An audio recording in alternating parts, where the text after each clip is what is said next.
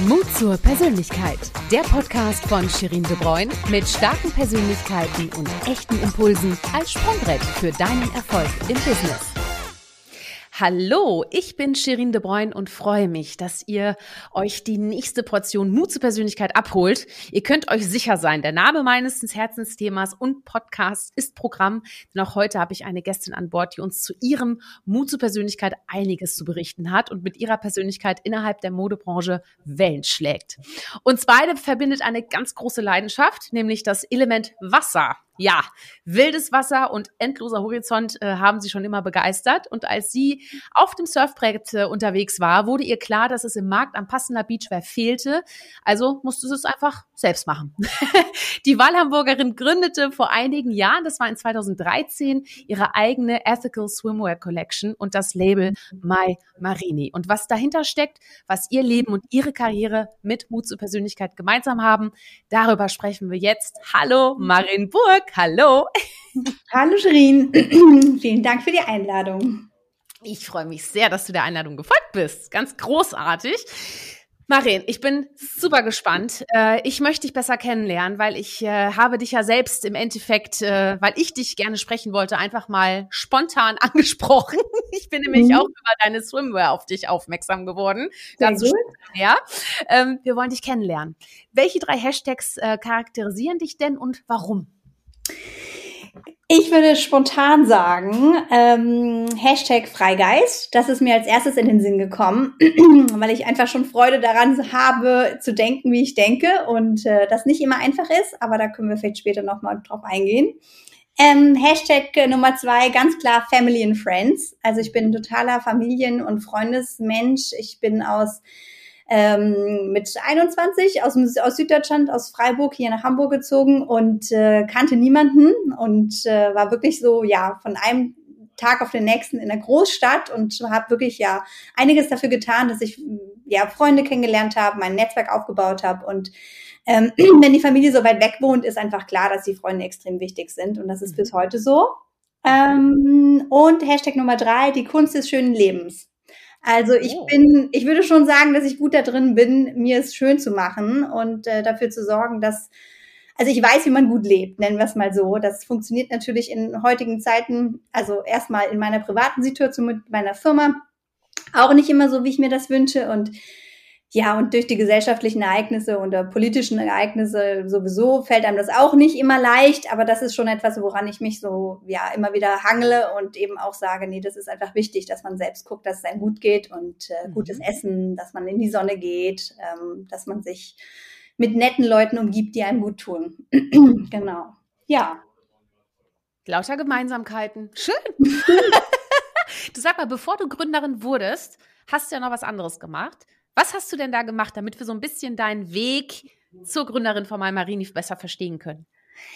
Äh, gestartet habe ich tatsächlich so eine kleine Werbekarriere. Also Karriere ist viel zu viel gesagt. Also ich bin eine, eine Grafikdesign-Ausbildung gemacht und habe dann so zwei, drei Stationen, Praktikas, ne, wie man das eben so anfängt in der Werbebranche und habe aber da schnell gemerkt, dass ich da nicht hingehöre. Ähm, also die Artdirektoren fanden mich immer total toll und die Kunden fanden meine Sachen immer gar, gar nicht gut und ich konnte nicht verstehen, warum ich das fetter und größer und röter machen soll und äh, ich hatte immer mehr Freude daran, wirklich ja, gestalterisch unterwegs zu sein und, ähm, und äh, schöne Farben zu machen und das haben die Artdirektoren immer erkannt, aber darüber hinaus ist es quasi nie gekommen. Und ja, und dann bin ich irgendwie genau so eigentlich, mit diesem irgendwie, äh, ich will dann irgendwas in der Mode machen, war dann plötzlich so da.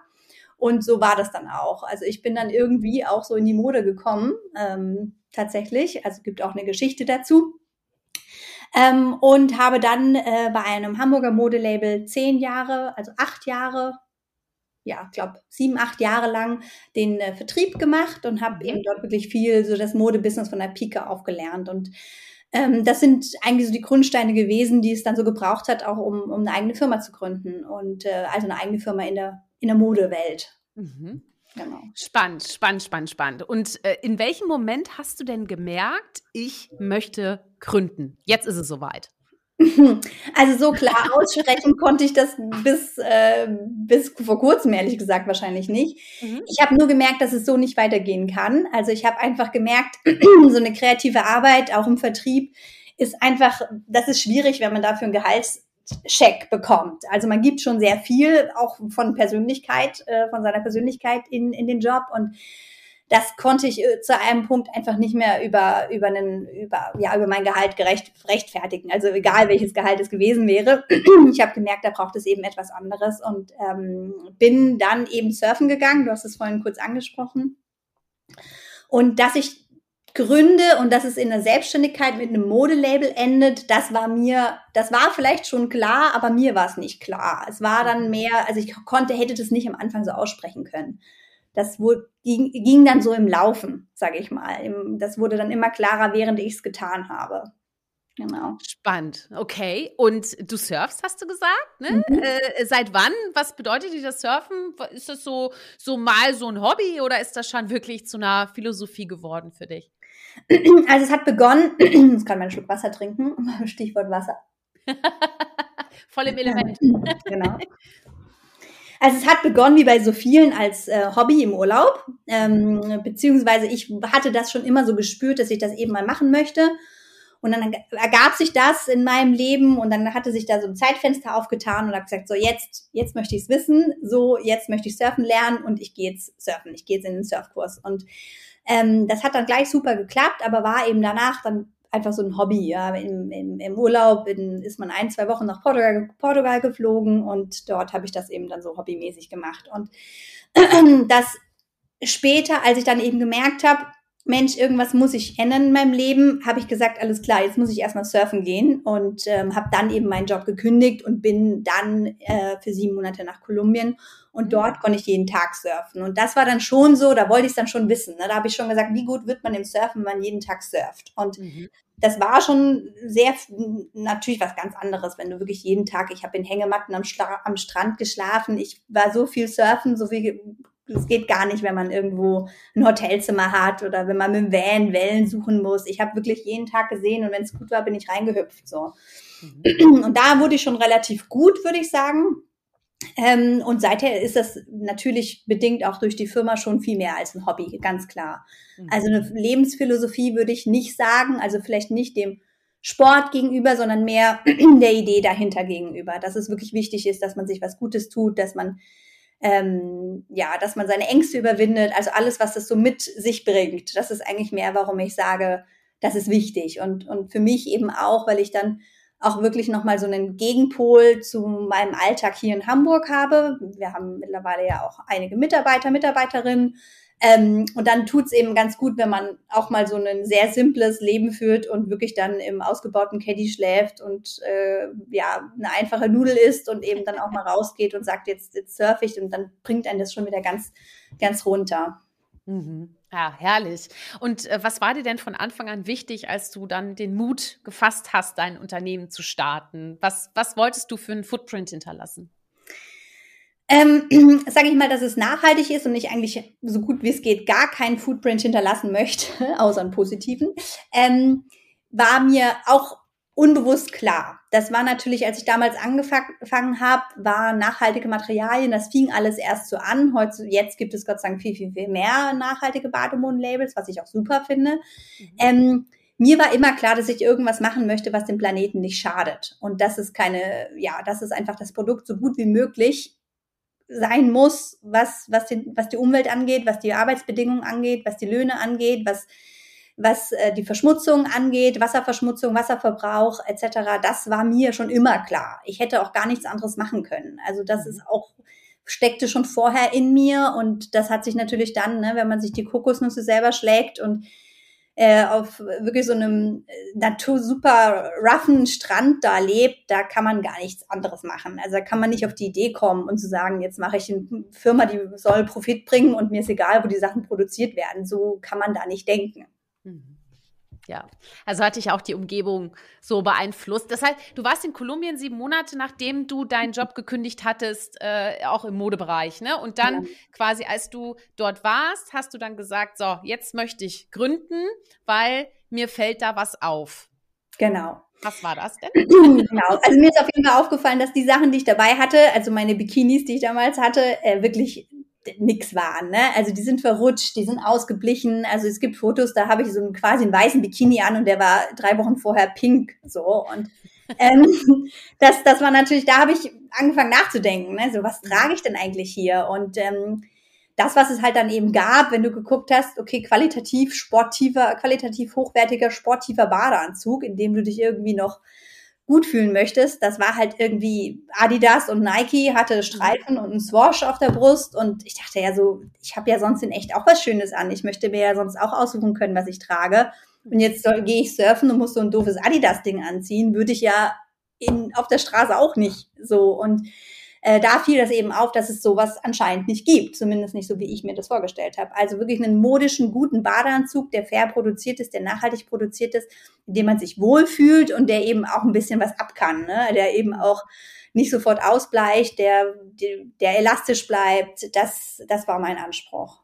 Nicht nur hübsch, sondern steckt auch was dahinter. Ne? Genau. genau. Warum ist es denn, sag mal, jetzt allgemein Mode, die dich fasziniert? Also warum hast du damals auch deine Karriere in der Modebranche begonnen? Was verbindest du mit Mode oder was bedeutet das für uns Menschen? Hm, interessante Frage. Tatsächlich bist du eine der ersten. Jetzt mache ich das ja fast schon zehn Jahre. Nächstes Jahr wird Marini zehnjährige, zehn Jahre alt. Also ähm, ich denke mal, dass es schon damit was zu tun hat, passend zum Podcast-Thema, dass es ja schon auch um Persönlichkeit geht. Man kann damit schon was ausdrücken. Ähm, man kennt es ja von sich, der Klassiker, wenn man sich nicht wohlfühlt, ne, Kapuzenpulli und irgendwie Rollkragen hoch oder so, keine Ahnung, ne? Und wenn man sich, wenn man sich lebendig fühlen möchte, zieht man eben eher was Buntes an und geht raus. Und ähm, das macht Mode eben mit einem. Und ähm, beim Badeanzug ist jetzt die besondere, oder bei Bikinis und Badeanzug ist die besondere Herausforderung, dass es sehr wenig Stoff hat. Also du hast ja gar nicht so viel, außer, also was du machen kannst. Ne? Natürlich gibt es dekorierte Badeanzüge mit Rüschen, ähm, aber die Grundform vom Badeanzug, mhm. da kannst du nicht viel machen. Und ich glaube, das ist schon eine besondere Herausforderung, mit dem wenigen, was einem zur Verfügung steht, sich da was zu überlegen, was dann heraussticht, was dann doch so anders ist, dass, dass, dass Leute aufmerksam werden, dass Frauen sagen, ja, da gebe ich jetzt Geld für aus, das möchte ich besitzen. So, das ist ja nochmal, das will ich ja erreichen. Ich will ja, dass die Leute meine Sachen kaufen, damit wir gute Dinge tun können. Und ähm, da braucht es eben das Design, nicht nur die Nachhaltigkeit, also dass ein Produkt nachhaltig ist oder im besten, im besten Falle irgendwann vielleicht positiv für die Umwelt. Ähm, das, das, das will ich. Der Grund, warum jemand meinen Badeanzug kauft, weil er ihn vielleicht nur schön findet, das ist für mich genauso in Ordnung. Und mhm. dann kauft er ja auch einen nachhaltigen Badeanzug. Das ist dann genauso gut. Mhm. Ja, und tatsächlich damit hast du mich halt auch gekriegt, bevor du als Marienburg überhaupt auf meinem Schirm gekommen bist, weil mhm. das war, äh, das ist wirklich lustig. Vor, vor anderthalb Jahren oder vor zwei Jahren oder so habe ich mir den ersten, oder vor drei Jahren war das schon, den ersten Badeanzug gekauft. Dann kam der zweite irgendwie letztes mhm. Jahr. Und ähm, ich wurde wirklich jedes Mal auf den Badeanzug angesprochen. Und mhm. das, da habe ich mich ja. so ein bisschen zurückerinnert, wie das war, als ich mit meinem Mann vor anderthalb Jahren das erste Mal mit dem Tesla rumgefahren bin und ja. die Tesla-Fahrer sich untereinander auch alle gegrüßt haben. So, ja. das ist jetzt heute auch nicht mehr so, weil ja. es fahren einfach zu viele davon rum. Aber mhm. ich war jetzt im Sommer noch äh, in Südtirol und wurde mehrfach angesprochen und eine hatte den in dunkelblau an und meinte so, hey, schön, dass du den auch trägst, toll und so. Und dann haben wir uns direkt mhm. unterhalten. Das ist verrückt. Mhm. Es ist verrückt. Und dann habe ich gesagt, also wer, wer es schafft, ein, ein, ein Produkt oder auch ein Kleidungsstück so zu kreieren, dass sich Menschen darüber, dass Menschen darüber ins Gespräch kommen. Mhm. Also mhm. das ist spannend und deswegen musste ich auch unbedingt mit dir sprechen, weil das natürlich, das, das schafft man ja auch nicht immer. Mhm. Also wenn du jetzt ein Adidas oder es sind auch alles tolle Marken, aber da bist du ja nicht, also da, da, da beginnst du ja nicht ein Gespräch mit. Ne? Ja. Und wie erklärst du dir das, dass dieses Gefühl bei deinen, sagen wir, Käuferinnen, kann man ja sagen, äh, Käuferinnen so rüberkommt? Also ist das auch das, was du willst oder wie, was soll da entstehen, wenn man, wenn man deine Swimwear, Ethical Swimwear trägt?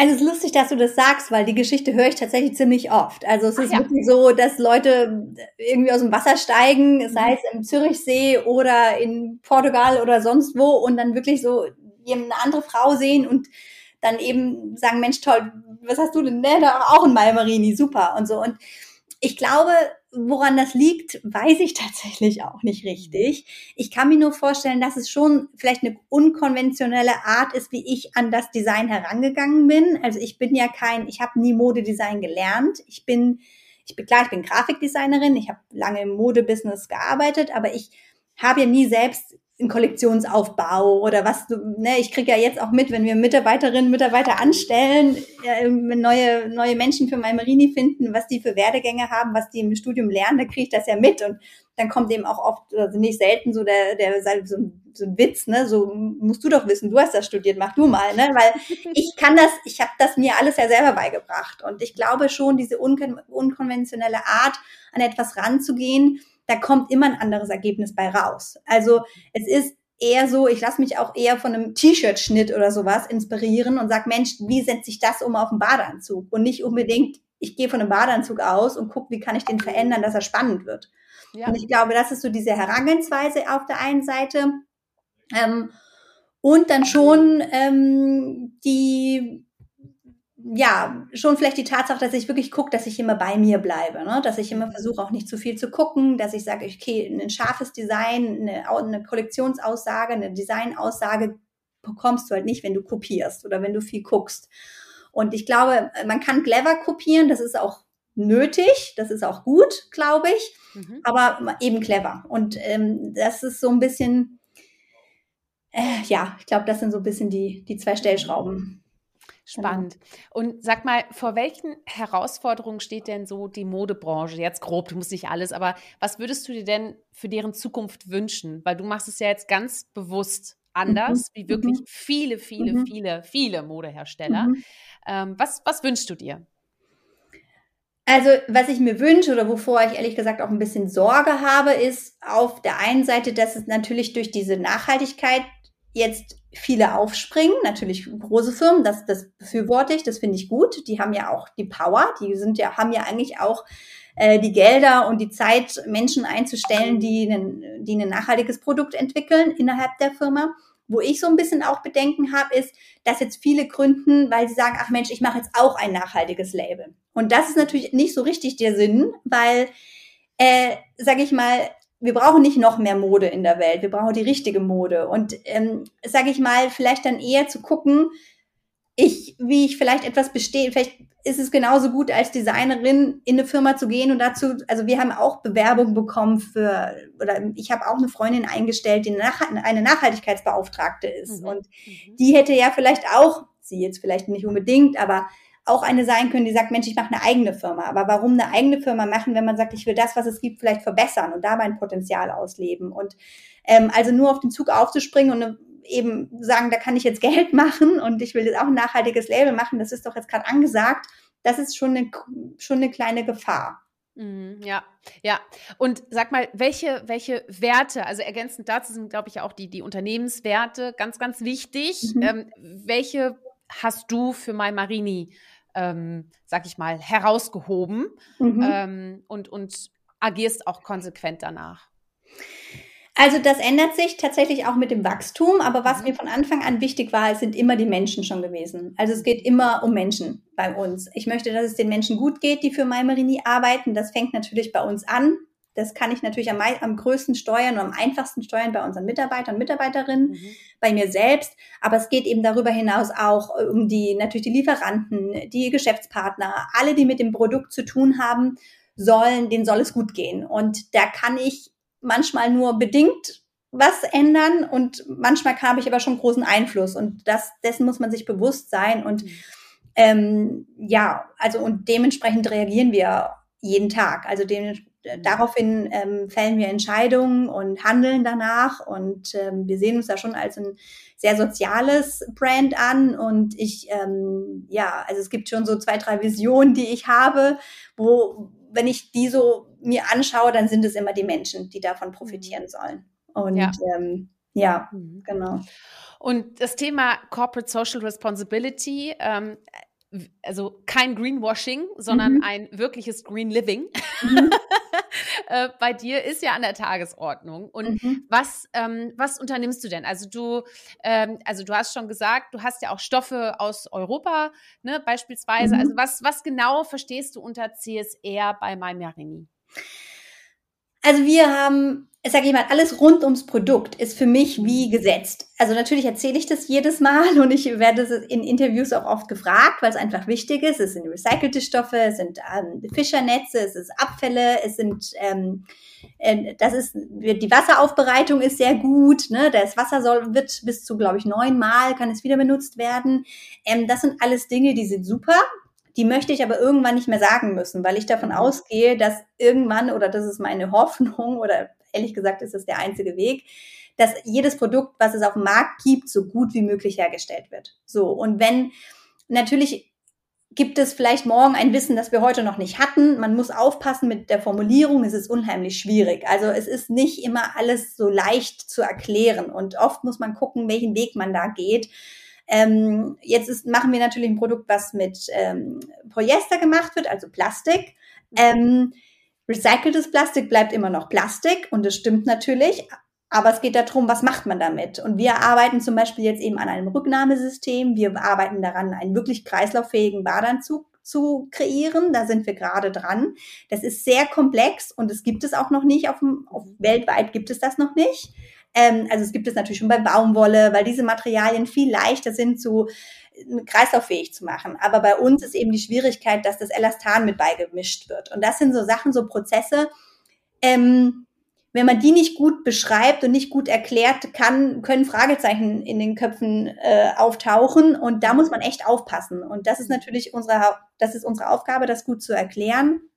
Ähm, aber wie gesagt, das ist komplett die Produktseite. Und das ist für mich sowas, wo ich auch im Team immer sage, das ist Basic, das ist Basis. Im besten Fall will ich mich damit auch gar nicht beschäftigen, weil ich muss ja irgendwo gucken, was kommt als nächstes. Und mhm. ähm, wenn dann alles recycelt ist und alles kreislauffähig ist, äh, die ganze, alle Labels dieser Welt sozusagen, ähm, wir können da ja nicht ewig von sprechen. Also irgendwann möchte ich über andere Themen sprechen. Und da kommen eben ja. wieder die Menschen. Ne? Ich möchte über soziale Geschichten sprechen. Ich möchte darum sprechen, was man, äh, welche Verantwortung man noch trägt. Ähm, ich möchte wissen, wie, wie wir noch dem Planeten helfen können, welche Gelder wo reinfließen. Ähm, ja, das sind, das sind einfach Themen, die sehr viel größer sind und die wir aber trotzdem angehen. Also so gut wir es können und auch in kleinen Schritten, jeder Schritt zählt. Und ähm, ich denke da schon, dass wir dann eine ziemlich große Summe an, an unserem, an, ja, an unserem äh, Profit, den wir machen, für solche Projekte frei halten. Also das ist mir, mir ganz wichtig. Also genau. Wie, wie kann ich mir das vorstellen? Also welche Projekte ähm, unterstützt du konkret äh, mhm. mit MyMarini? Welche sind mhm. dir da gerade besonders lieb? genau, also das ähm, aktuell eben neben das, neben dem, dass wir ähm, diese Entwicklung von der kreislauffähigen Bademode finanzieren, finanzieren wir jetzt äh, unsere hoffentlich bald unsere Wasserneutralität. Also wir sind gerade dabei, 30.000 Bäume zu pflanzen. Ähm, und soziale Engagements sind einfach, da gehen wir auf gesellschaftliche Dinge ein. Also wir hatten Afghanistan für, äh, für die Afghanistan-Frauen hatten wir viel getan. Wir hatten, äh, wir spenden Wasser regelmäßig, Hygieneprodukte. Ähm, wir finanzieren jetzt ein Social ähm, Surf Camp für, für Kinder von 12 bis 16 Jahren in Dänemark zwei Wochen, weil ich einfach sage, es ist wichtig, egal aus welchen wo man herkommt, was man erlebt hat, ob man Geld hat oder nicht. Man muss die Möglichkeit haben, Surfen ausprobieren zu können. Und da schicken wir jetzt 20 Mädels nach Dänemark. Ähm, ja, das sind gerade so die aktuellsten Themen. Schön, schön. Genau. Du, und auch das Thema Schönheitsideale gehst du auch ganz unkonventionell an. Äh, mhm. Und du hast ganz normale Models für deine Kollektion. Ist mir übrigens auch persönlich aufgefallen, weil ich gesagt habe, cool, so kann ich, so, so ungefähr so, ja, kann ich mir vorstellen, sieht das bei mir dann auch aus. Aber wenn du dann manchmal halt eben, ja, ja äh, Damen siehst, wo du denkst, okay, mit Photoshop haben sie jetzt einfach mal 20 Zentimeter die Beine verlängert, äh, komisch. Ja. Ähm, nein, also es hat mich extrem angesprochen, auch alle die, die ich, mhm. äh, die mich darauf angesprochen haben. Du gehst ja deinen ganz eigenen Weg. Was mhm. ist für dich das Schönheitsideal auch, was du verkörpern möchtest mit Malmarini? Ja. Am schönsten ist es, wenn man darüber gar nicht nachdenken muss. Mhm. Und so habe ich auch begonnen. Und dann kamen die Fragen von außen und haben mich in Situationen gebracht, in denen ich mich gewundert habe, dass ich da überhaupt bin, weil ich habe nie dran gedacht, ich möchte jetzt ein, ähm, ein XL-Model haben, ich möchte ein rothaariges Model haben. Ich habe da nie dran gedacht. Das war für mich nicht, das, so bin ich nicht. Für mich war klar, ich arbeite mit den Frauen, die ich toll finde. Ich arbeite mit denen, mit Freunden, mit Freundinnen. Wenn ich am Strand in Portugal bin und da kommt jemand und die sieht super aus oder die, ich meine damit, sie sieht super aus, sie fasziniert mich. Das kann alles Mögliche sein. Da gucke ich nicht, welche Kleidergröße trägt sie, welche Herkunft hat diese Frau. Ist es überhaupt eine Frau? Das interessiert mich in dem Moment nicht, sondern ich sage einfach, Mensch, diese Person ist da, sie fasziniert mich und ich habe jetzt Lust, mit der ein Shooting zu machen. Mhm. Da sind wir hergekommen. Wir saßen wirklich am Strand und haben angefangen mit Freunden. Am Anfang hast du auch nicht die Budgets für so eine Modelagentur. Das heißt, ich gehe bin nie losgegangen und habe gesagt, so, ich stelle mir jetzt Model XYZ vor, äh, bucke hier, bitte sucht mal diese Frauen, schafft die mal ran, weil die möchte ich bitte fotografieren sondern es ist, du gehst ja, wenn du anfängst, guckst du ja, wen hast du im Freundeskreis, wer traut sich das, wer hat Lust zu, wer ist auch gerade zufälligerweise in Portugal, da wo wir auch gerade sind. So beginnt es ja. Und eigentlich finde ich das das Schönste, wenn wir uns das, solange es geht und hoffentlich für immer beibehalten. Und das führt aber manchmal leider eben auch schon in die andere Richtung, dass ich eben oft gefragt werde, Mensch, deine Models sind alle so sportlich. Und dann denke ich mir, oder die Frauen, die ihr fotografiert, die sind alle so sportlich. Und dann denke ich mir, ja, das sind auch alle Surferinnen. So. Also es kommt auch irgendwo immer, es hat immer einen Ursprung. Und das ist manchmal gar nicht so leicht, da als Label so die, sich da zu finden, weil man hat eben ja eine Verantwortung, muss aber eben auch gucken, dass man sich selbst treu bleibt und die Wahrheit liegt eben oft dazwischen. Und ähm, ja. Mhm. Ja, Stimmt. Und es schließt sich ja ein bisschen der Kreis hier im Podcast, mhm. weil äh, vor zwei Wochen ja auch die liebe Katharina Giek äh, im Podcast zu Gast war. Mhm. Und sie ist ja auch äh, ein Model für euch, ne? Genau. Crazy. Ja. Als ich das ja. gehört habe, das war so ein mega Zufall, weil ja. zu dem Zeitpunkt haben wir noch nicht miteinander gesprochen. Und sie meinte dann, weißt du, mit wem du unbedingt reden musst? Mit der Marienburg. Ich so, nein. Ich so, ich habe ich hab schon eine E-Mail geschrieben. ja. ja. total genial. Ja, aber das, ähm, das ist extrem ansprechend. Und genau. ich glaube, dass eben die Resonanz, also ich sehe ja auch ab und zu eure, eure Instagram-Werbung.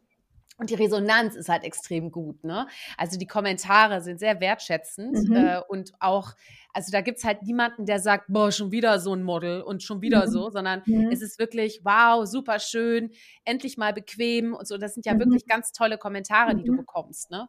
Ja, also es ist voll im Trend der Zeit.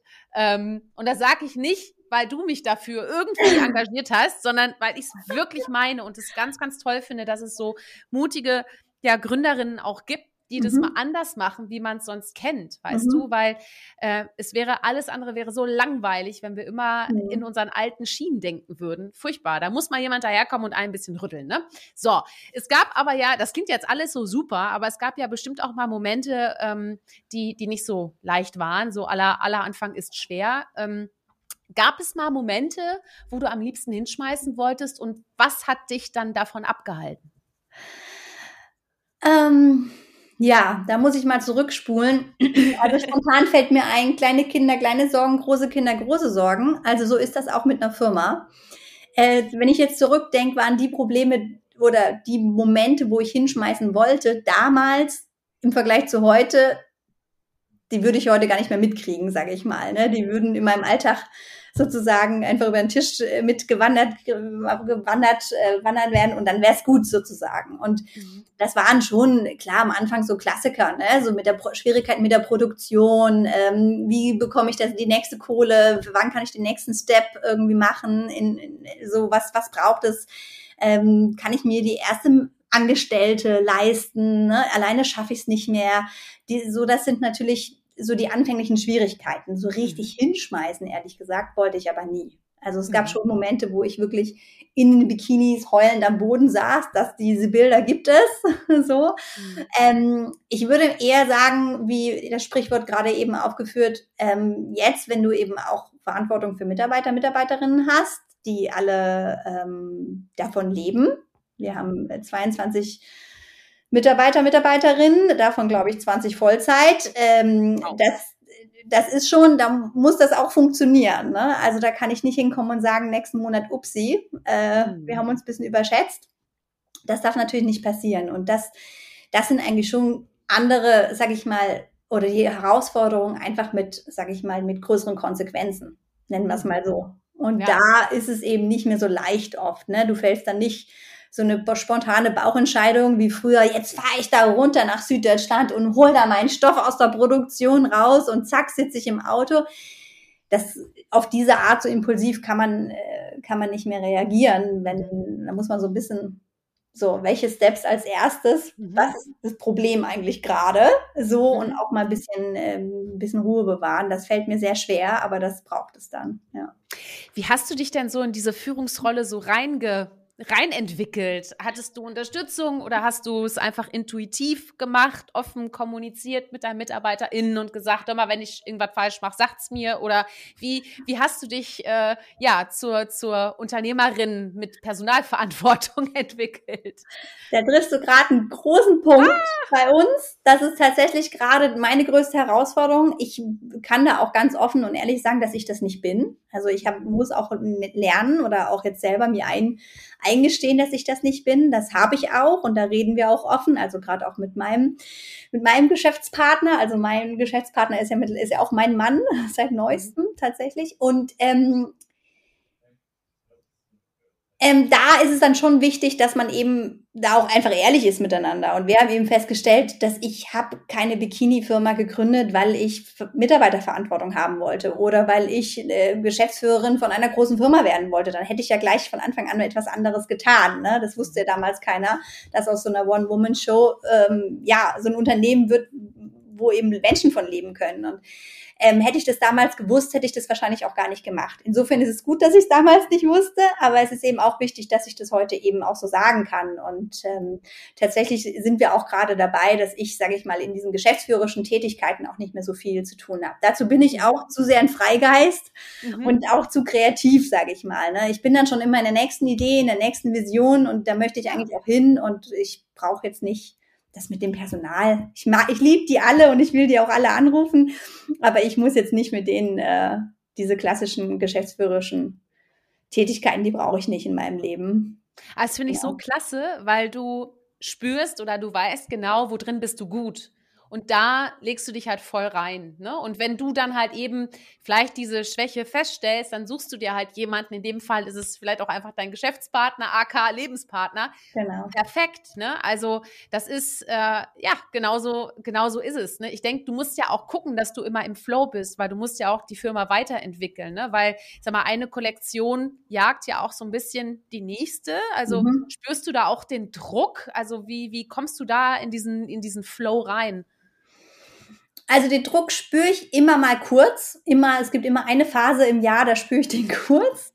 Es ist immer so, das war jetzt gerade im Januar, wenn die neue Kollektion online geht, man schickt die ersten Newsletter raus, die ersten Presseveröffentlichungen kommen, mhm. Stammkundinnen, äh, Stammkunden kaufen ein, äh, dann kriegt man mit, oh, kommen die neuen Farben gut an. Und wenn es dann gut läuft, und das tat es bisher immer, toi, toi, toi, ähm, kommt immer der, von irgendjemand kommt immer der Satz, die Kollektion ist noch mal besser als die letzte.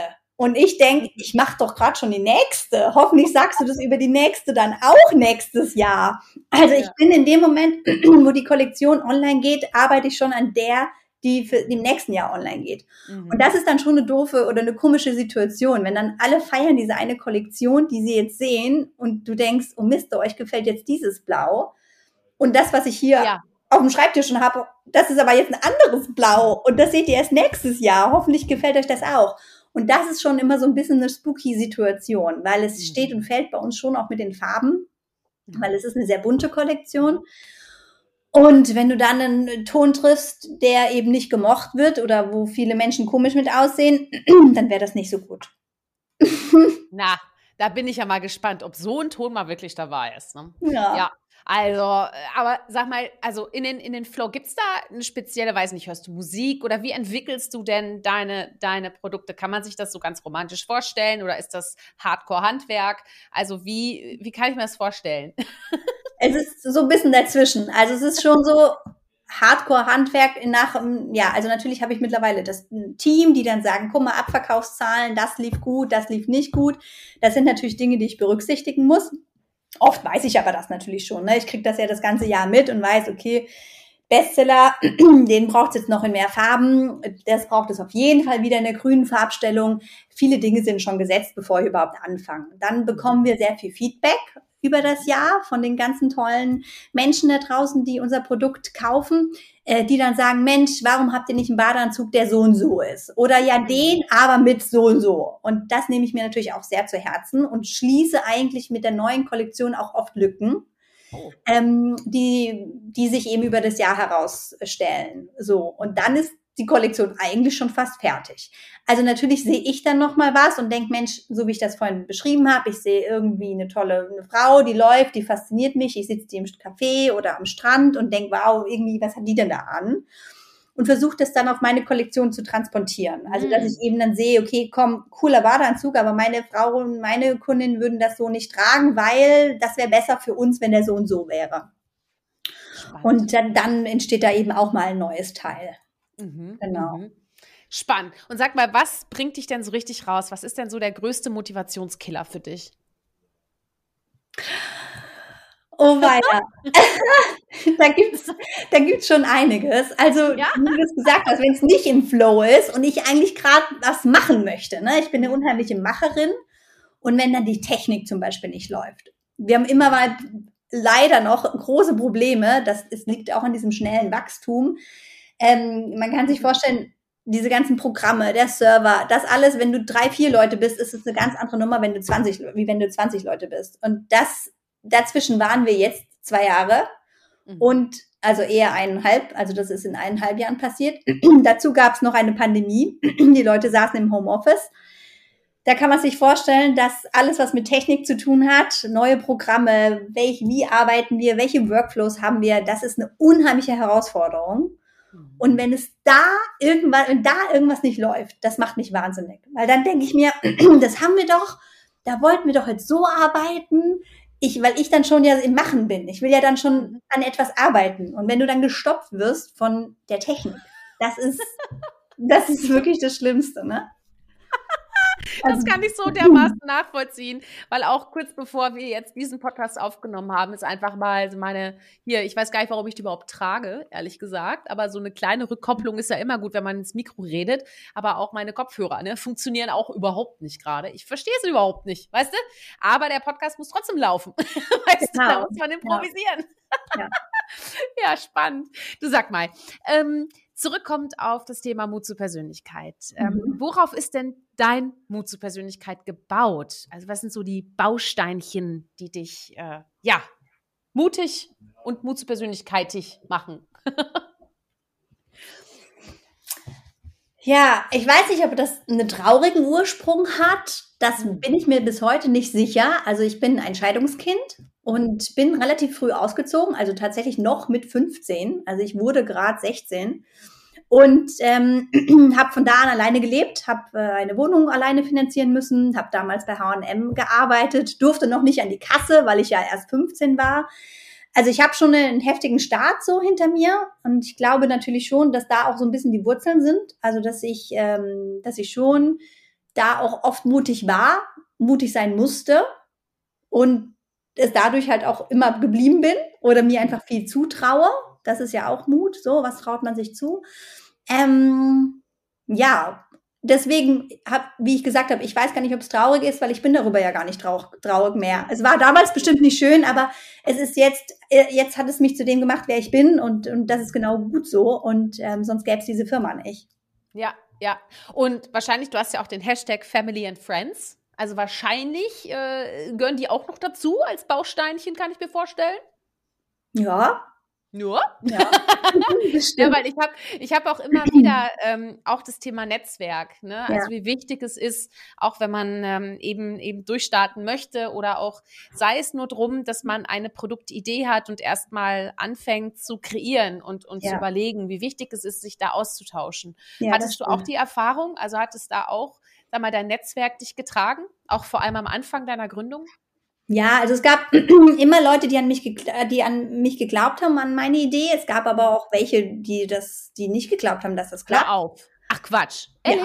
Ja. Und wie bist du denn damit umgegangen? Ähm, oder was waren die Gründe, sag mal? Naja, also, ich habe mich da jetzt nicht, jetzt? Ich habe mich da jetzt nicht angegriffen gefühlt oder habe mich davon jetzt nicht niederschmettern lassen. Ne? Ich habe mich nicht zurückgepusht ähm, gefühlt. Ich habe, mhm. also es gab im, im Bekanntenkreis, ich hatte aber auch ein Gründerseminar besucht ganz am Anfang mal und da war auch ein, ein älterer Mann, der das, der mir so gesagt hat, deine Idee, du wirst niemals Erfolg haben, so kann man nicht gründen, das Zertifikat stelle ich dir niemals aus und so. Also sol solchen Leuten bin ich begegnet.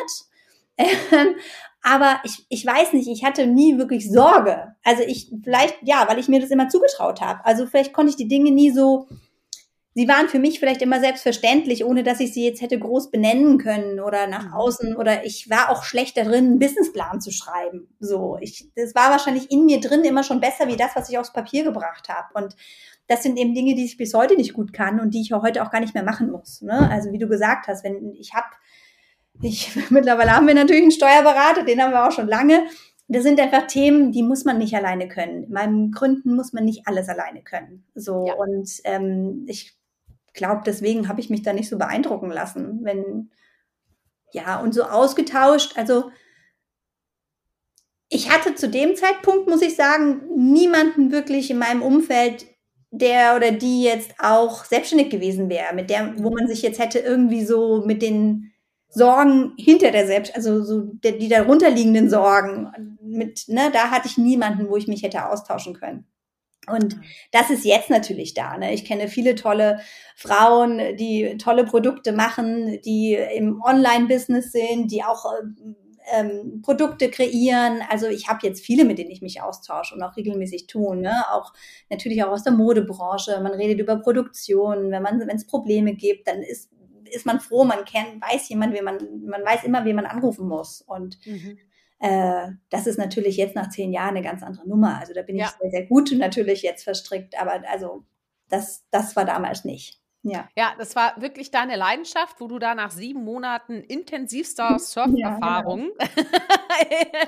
in Kolumbien ja. war das, ne? Ja, genau. Äh, wo du da gesagt hast, na, ich gründe jetzt und jetzt will ich endlich mal surfen mit guter Beachwear, die nicht vergilbt, ver, versaut ja. ist nach ein paar Mal und ich mache das einfach, weil ich es will. So, ne? Und ja. der Rest fügt sich, wie man ja an deinem Beispiel wirklich sehen kann, wenn man eben mit den richtigen Werten unterwegs ist. Ne? Also vor allem hast du ja von Anfang an da auch eine gewisse Energie reingegeben, die sehr menschlich ist. Ne? Also mhm. mit den Projekten, die du unterstützt, mit dem Unternehmensgewinn ja dann auch oder mit einem Anteil des, des mhm. Umsatzes und so weiter. Ne? Würdest du denn sagen, dass die Gründung dein bisher größtes Abenteuer war oder gab es da noch was anderes oder hast du noch eins vor dir? Ja, rückblickend natürlich schon, klar. Das hat mein Leben ja auch am meisten beeinflusst. Also das ist mhm. natürlich eine ganz andere Geschichte, wenn man angestellt ist und äh, jeden Tag zur Arbeit fährt oder wenn man plötzlich Tag X ist da und du kannst plötzlich von deiner, von deiner eigenen Idee leben und kannst den Tag so gestalten, wie du möchtest. Das ist natürlich schon ein wahnsinniges Gefühl. Ne? Das, das ist mhm. bis heute so. Und heute müssen wir uns auch oft daran erinnern, äh, wo wir stehen und was wir, was wir davon alles haben. Ne? Also um das einfach wertschätzen zu können, ist das unheimlich wichtig. Ähm, ja, also, aber das größte Abenteuer, definitiv. Aber es hört, fühlt sich nicht so an, als wäre das Abenteuer jetzt vorbei. Also ich bin mittendrin ja, und mittendrin. Äh, genau mittendrin und die Herausforderungen wachsen eben mit der Unternehmensgröße. Und dann ja. ist es ist es ein anderes Abenteuer wie wie das, was wie ich es damals damals gestartet habe. Aber es ist nicht weniger aufregend oder weniger gewöhnlich geworden. Also es ist immer noch spannend und, und, und toll und macht Spaß. Mhm. Du, ähm, ich habe hier tatsächlich noch eine Frage hier aufgeschrieben. Die mhm. haben wir gerade schon geklärt, nämlich was machst du, äh, wenn dir jemand sagt, du schaffst es nicht? Du hast ja gerade schon ein ganz tolles Beispiel dieses mhm. Herrn, dieses älteren Herrn äh, ja mhm. auch gesagt. Mhm. Also du ignorierst es vielleicht nicht, aber du lässt dich davon auf jeden Fall nicht beirren, wie so ein Irrlicht, was dich dann vom mhm. Weg abbringt. Aber bist du denn selber auch kritisch mit dir? Also wie gehst du denn mit, mit eigenen Zweifeln um? Also es klingt jetzt, ich möchte immer nicht sagen, das habe ich nicht, aber also ich habe wirklich keine Zweifel, keine klassischen Zweifel. Das habe ich nicht. Also was ich schon habe, ist, dass ich mich hinterfrage. Gerade wenn Dinge vielleicht nicht gut gelaufen sind, dann nehme ich mir schon die Zeit und, und bin da, suche auch ehrliche Gespräche, rufe da auch dann die Leute an, wo, von denen ich denke, dass ich da super ehrliches Feedback bekomme. weil ich es eben wichtig finde, dass man immer weitermacht und immer an sich auch arbeitet. So, also das, da bin ich vielleicht selbstkritisch, weil ich dann einfach auch ein besserer Mensch vielleicht hier und da sein möchte, wenn ich mal etwas nicht so gut mache, ähm, mhm. aber nicht ähm, selbstkritisch in dem Moment oder oder dass ich deswegen irgendwie was nicht tun würde, äh, das nicht. Nee, aber mhm. es ist glaube ich schon wichtig, dass man wirklich immer guckt, dass man dass man nicht stehen bleibt und wirklich für sich weiß, okay, damit kann ich jetzt gut ins Bett gehen, das habe ich jetzt gut abgeschlossen so und ähm, oder da braucht es vielleicht noch mal am nächsten Tag noch mal ein Gespräch oder oder ich muss noch mal was gerade stellen oder ich muss noch mal was gut machen oder mir selbst ja. gegenüber oder anderen. Ja. ja. ja. ein guter Freund von mir äh, ist äh, Musiker, äh, Lenny Lanner, und der hat mal äh, einen Song äh, geschrieben mit der Zeile, ähm, ich möchte nicht angekotzt ins Bett gehen. Wahrscheinlich ist es jetzt nicht ganz so, wie es, aber ähm, lass uns nicht angekotzt ins Bett gehen oder irgendwie sowas auf jeden ja. Fall. Ja. ne, das ist auch eine gute Devise. Ne? Ja. Das ist eine gute Devise. Und sag mal, dies, ich möchte jetzt mal äh, so ein bisschen abgespaced jetzt mal werden. Mhm. Und zwar, ähm, wenn es eine Superpower gäbe, die du dir aussuchen könntest, mhm. welche wäre das und was würdest du mit ihr gerne anstellen? oh. Ich würde, glaube ich, gerne manchen Menschen ins Gewissen reden können. Also so nachts, so eine Superpower, ich fliege da in irgendwelche äh, Schlafzimmer von irgendwelchen CEOs, von irgendwelchen großen Firmen und rede denen mal ins Gewissen und frag die mal, ob sie wissen, was sie eigentlich, ja, was sie der Menschheit und der Welt antun mit dem, was sie machen glaube, das wäre meine, das würde ich gern können. Mega. Das finde ich gut. Weißt du, was ich immer sage bei Superpower? Das ist, dass ich jede Sprache dieser Welt sprechen möchte. Hat ja auch was mit Kommunikation mhm. zu tun, ne? Aber das wäre mhm. der Hammer, weißt du? Könnte ich mhm. dich auch mal begleiten, ne? falls die mal irgendwo anders in einem Land sind, dann könnte ich einfach Dolmetscher spielen, weißt du? Sehr gut. ja. Sehr gut, das, das machen wir jetzt so. Mal gucken, was die Technik alles so macht, außer uns äh, manchmal Steine in den Weg legen. Und sag mal, wenn du äh, mal für einen Tag so ein Leben tauschen könntest, ähm, in welche Persönlichkeit oder in welche Zeit würdest du, würdest du gerne mal springen? Was würdest du machen? Das klappt gerade so gut hier. Du hast so eine tolle Antwort zu Superpower, habe ich gedacht, ach komm, da kommt noch einer hinterher. In, frag nochmal, in welche, in welche, in, nochmal, in, welche, in, welche, in welches Leben würdest du reinschlüpfen wollen? Also gibt, weiß ich, das muss jetzt nicht in einer aktuellen Zeit sein, das kann mhm. auch früher sein, das kann auch, mhm. weiß ich nicht, futuristisch sein. In, in welche Persönlichkeit würdest du gerne mal reinschlüpfen und was würdest du dann machen? Das ist jetzt wirklich eine Sprache, wo ich krass, eine, Sprache, eine Frage, wo ich jetzt keine Antwort so direkt habe. Also schwierig. Ich ne? schon jemand, ich habe jetzt keinen konkreten Namen, aber ich stelle mir schon jemand vor, der wirklich vielleicht eine Firma führt oder äh, etwas geschaffen hat auf dieser Welt, wo ich vielleicht noch hin möchte. Also was mit meinen Visionen zu tun hat. Also wenn ich jetzt sage, mhm. okay, mhm. ich möchte ähm, irgendwann ja Projekt XY umgesetzt haben und das ist wirklich groß und es braucht mhm. wirklich viel, viel, viel Energie und viele Gelder. Und aber wenn ich das gemacht habe, dann hätte ich schon mal so 50 Prozent von dem, was ich in meinem Leben erreicht haben möchte. Und mhm. da gibt es ja vergleichbare Firmen und Produkte und, oder Firmen und, und Visionäre, die das schon getan haben auf so einem Niveau, wie ich mir das vorstelle. Ich kann dazu leider noch nicht so viel sagen, sonst kriege ich Ärger von meiner Marketingchefin.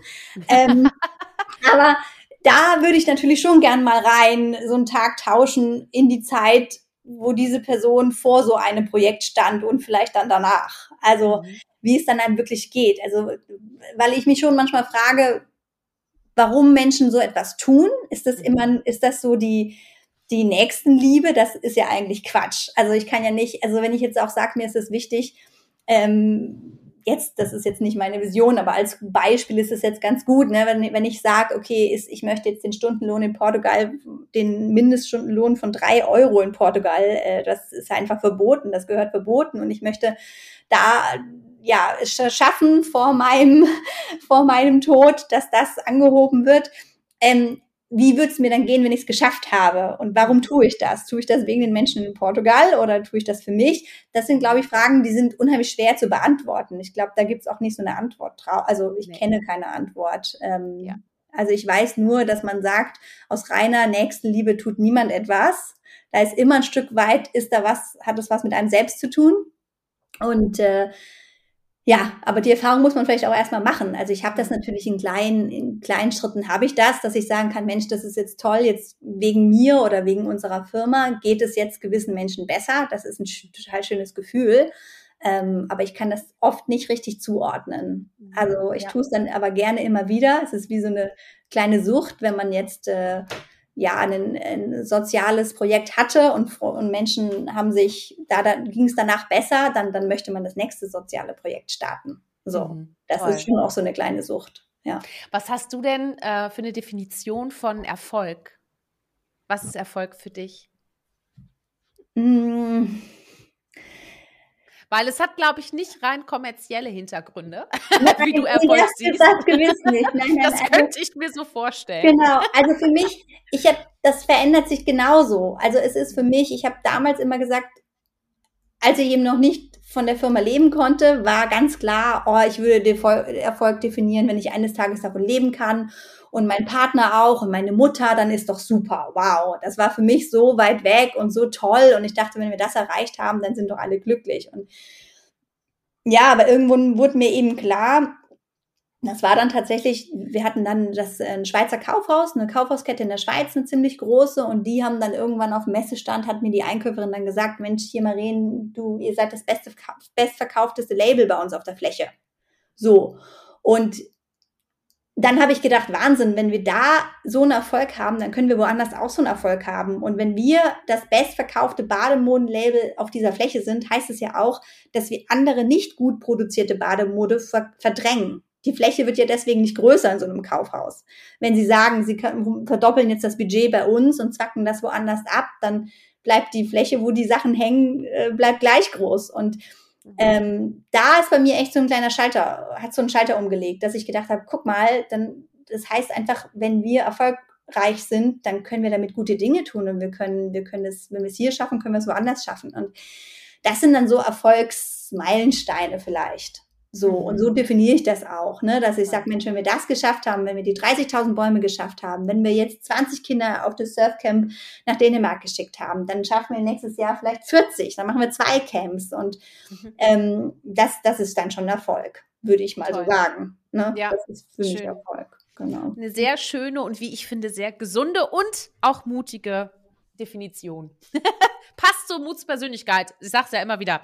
Hör mal, ich habe die, ich hab die Katharina Kiek übrigens gefragt, ob sie eine Frage im Kopf hat, ähm, die sie gerne loswerden möchte an dich. Ah, interessant, okay. ja, und sie hat auch spontan äh, eine Frage gehabt. Ja, Bin und das passt gespannt. so schön, äh, weil bevor wir zum Feuerwerk kommen und damit zum Finale äh, unseres Gesprächs, passt das ganz toll, denn es geht um eine Frage, die richtet sich so ein bisschen ähm, ja an die an die Zukunft. Ähm, mhm. Und sie hat gesagt, ähm, was hast du denn so im Kopf, wenn du die nächsten fünf Ziele erreicht hast auf deiner Agenda? Was machst du als nächstes? Also was, äh, was, auf was können wir uns freuen, was du auch schon natürlich sagen möchtest? Also vielleicht, ganz vielleicht ist My Marini ja nicht das Letzte, was ich getan habe in meinem Leben. Also ich kann mir vorstellen, dass ich vielleicht jetzt nicht unbedingt eine zweite Firma, ich nenne es mal Projekt, vielleicht tauche ich irgendwo an einer anderen Stelle wieder auf, was natürlich verwandelt, also verbandelt wäre mit My Marini, klar, mhm. so. Mhm. Aber ich kann mir vorstellen, dass es dann schon für mich irgendwann, ja, um jetzt die zwei Fragen vielleicht zu vermischen, irgendwann ist der Erfolg, sag ich mal, ob ich dann nächstes Jahr meine Umsatzziele erreiche, das ist für mich nicht mehr Erfolg, sondern als, als, als jemand, der etwas kreiert und immer sozusagen getrieben ist davon, etwas zu machen und zu schaffen, ähm, ist, das vielleicht, ist das vielleicht irgendwann mit so einer Firma erreicht, egal ob sie noch größer wird. Aber für mich sage ich dann, okay, das habe ich jetzt geschafft, so, ich kann es jetzt anderen überlassen und die sollen dann ihre Umsatzzahlen nächstes Jahr äh, wieder erreichen, die sie sich da vorgenommen haben. Aber das würde mich jetzt auf gut Deutsch nicht mehr kicken. Mhm. Und ich würde dann lieber meine Energie vielleicht in ein neues Projekt stecken.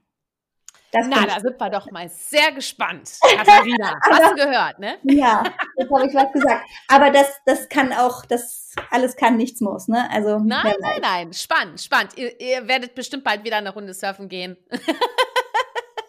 Und genau. dann wird sich das schon wieder klären. Nein, ganz, genau. ganz toll, spannend. Da mal, mhm. wir kommen jetzt allmählich zum Feuerwerk, weil es ist immer so, dass ich zum Ende einer Folge hin immer noch mal Sachen entgegenschmettere und mhm. du zündest einfach zurück. Mhm. Äh, und damit bringen wir das Hirn so ein bisschen in, in Aufstellung für die letzte Frage. Mhm. Äh, und äh, ich würde einfach mal sagen, ich feuer schon mal die ersten Raketen parallel ab. Und wir sehen quasi vor unserem Auge ein schönes, buntes Feuerwerk in euren Mai Marini-Farben. Sehr gut. Und hör mal, es geht los. Berge oder Meer? Meer. Mhm. Ja. Äh, warm oder kalt? Warm. Schreibtisch oder Surfbrett? Surfbrett natürlich. ja. Sehr leicht hier. Hätte man sich auch sparen können, ne? Ja. ja. Surfer-Girl oder Businesswoman? Das ist dann doch eher Businesswoman. Mhm. Laut oder leise? Hm. Laut. Mhm. Struktur oder Chaos? Definitiv Chaos. ja, echt? Ist ja. das so? Das hätte ich überhaupt nicht gedacht. Ehrlich? Gott, jetzt habe ich. Ich, Jetzt hast du was gut. gesagt, ne? nee, nein, nein, alles gut. Das ist ja immer das, was, was hinter den Kulissen steht. Es ist auch, ich bin ein bisschen gemein. Das ist kein Chaos, nein. Aber es ist, es ist einfach, wie ich vorhin gesagt habe, wir sind in eineinhalb Jahren von fünf Leute auf 20 gewachsen, mitten in einer Pandemie. Ich glaube, wenn da eine Firma sagt, es ist kein Chaos, dann lügt diese Firma. Das würde ich mal einfach ganz klar so behaupten. Also von daher so. ist, das, ist das Chaos ganz relativ äh, zu sehen hier. Hast du einen, Hast du einen Lieblingsort zum Surfen? Definitiv, ja. Und welcher ist das? Würdest Den verrate ich natürlich. Okay, okay. Das verrät man nicht. Nein. Okay, nee, ist das so, ne? Ist das so? Ja, das ja, das, so. ja, das, ja, ich habe ich hab aber einen Surfer auch als Bekannten und der hat mir das mal gesagt und hat gesagt, sag's aber keinem, weil das soll der Spot bleiben, ne? Ja, genau. deswegen einfach, äh, ja, man muss dich einfach mal finden. Genau. Die schönsten Orte äh, findet man eh, wenn man reist. Also man muss einfach ja. rausgehen. Also ja, richtig. Was ist denn dein Lieblingsessen? Ui, also ich liebe tatsächlich alles, was mit Fisch zu tun hat. Mhm. Ähm, aber ich liebe auch Pasta. Also ich kann Pasta in mhm. allen Variationen essen. Ähm, und ich habe hier vor zwei Jahren angefangen, meinen Gemüsegarten aufzu, also einen Gemüsegarten angelegt und tatsächlich liebe ich Salat. Also mhm. Salat frisch aus meinem Garten, äh, das ist einfach ähm, echt lecker. Also wenn der einen Tag im Supermarkt lag und dann besprühen die den mit Wasser, das kann ich schon gar nicht, mhm. dann kaufe ich den schon gar nicht. Ja. Und so ein leckerer Salat aus meinem Garten, das ist echt lecker. Also das Schön. lohnt sich. Ja. Sehr gut. Und sag mal, was trinkst du denn gern dabei? Ein Lieblingsdrink? Ähm, einen badischen Wein. Ja, ein badischen Wein. Da, komme ich ja her. Ich komme vom Kaiserstuhl aus Freiburg mhm. und äh, da es schon den besten Wein. Das ist leider auch so. Ja, das ja. stimmt, das stimmt. Ich hatte übrigens eine ganz, ganz tolle Winzerin auch im Podcast, die Eva Vollmer. Mhm. Äh, und äh, sie macht so eine Revolution, kannst du sagen. Also mhm. auch äh, um den CO2-Fußabdruck mhm. in der Weinwelt zu reduzieren. Ja. Vielleicht ist das auch eine ganz spannende Persönlichkeit. Ja. Äh, mal, wenn ihr auch Weine so gerne mögt und so. Mhm. Das äh, Kaiserstuhl und da, wo sie herkommt. Das passt mhm. auch gut zusammen. Schön. Hör mal, das äh, Feuerwerk ist so allmählich ausgeklungen. Mhm. Und ich komme jetzt äh, zu einer äh, Vorabfrage, bevor ich zur Schlussfrage komme, nämlich, wie definierst du Selbstmut zur Persönlichkeit? Mut zur Persönlichkeit defini definiere ich eigentlich damit, dass man eben wirklich bei dem bleibt, wer man ist. Also ich glaube, ähm, es ist auf jeden Fall mutig, der zu sein, der man ist. Und es ist auch nötig, weil alles andere funktioniert nicht. Also ich glaube, wenn man nicht bei sich bleibt und nicht darauf achtet, dass man sich eben nicht verstellt, dann kann es nur nach hinten losgehen. Und ähm, das ist manchmal mutiger, als man denkt, weil es eben auch manchmal unbequem wird dadurch, weil man eben auch nicht jedem immer allen gefallen kann. Und ähm, ja, also. Ja. Und warum braucht unsere Welt denn deiner Meinung nach äh, Mut zur Persönlichkeit? Ja, weil es sonst langweilig wird. Also es ist definitiv so. also, naja, hatten wir vorhin auch schon kurz angesprochen, wenn jeder dasselbe tut, dann sieht es alles gleich aus. Und ich glaube, es ist einfach wichtig, wenn, wenn, wenn Persönlichkeiten ans Tageslicht kommen und in all ihrer, in all ihrem Glanz und in all ihrer Schönheit, dann, dann kann es, dann ist es einfach äh, vielfältiger und ähm, dann kommen auch Dinge hervor, die es vielleicht noch nicht gab oder auch Formen von Formen, die es noch nicht gab. Und äh, deswegen ist das unbedingt nötig. Vielen, vielen Dank, liebe Maren. Ganz, ganz toll. Vielen Dank, dass du dir die Zeit genommen hast, obwohl du so viel zu tun hast. Ich freue mich unglaublich, dass du äh, dabei bist. Und äh, möchtest du noch irgendwas loswerden, bevor ich die Abmoderation mache?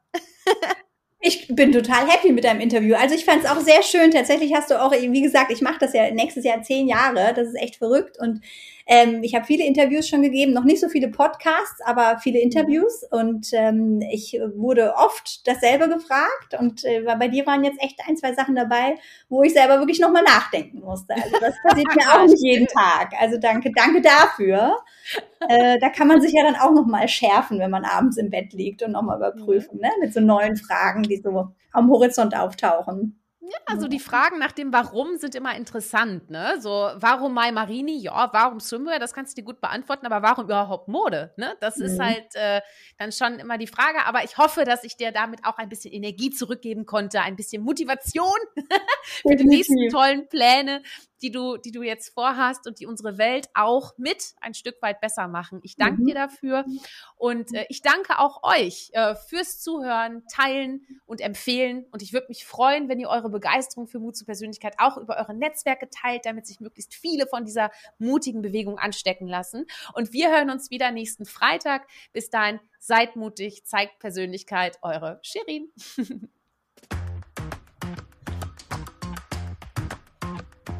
Hol dir deine Portion Mut zur Persönlichkeit.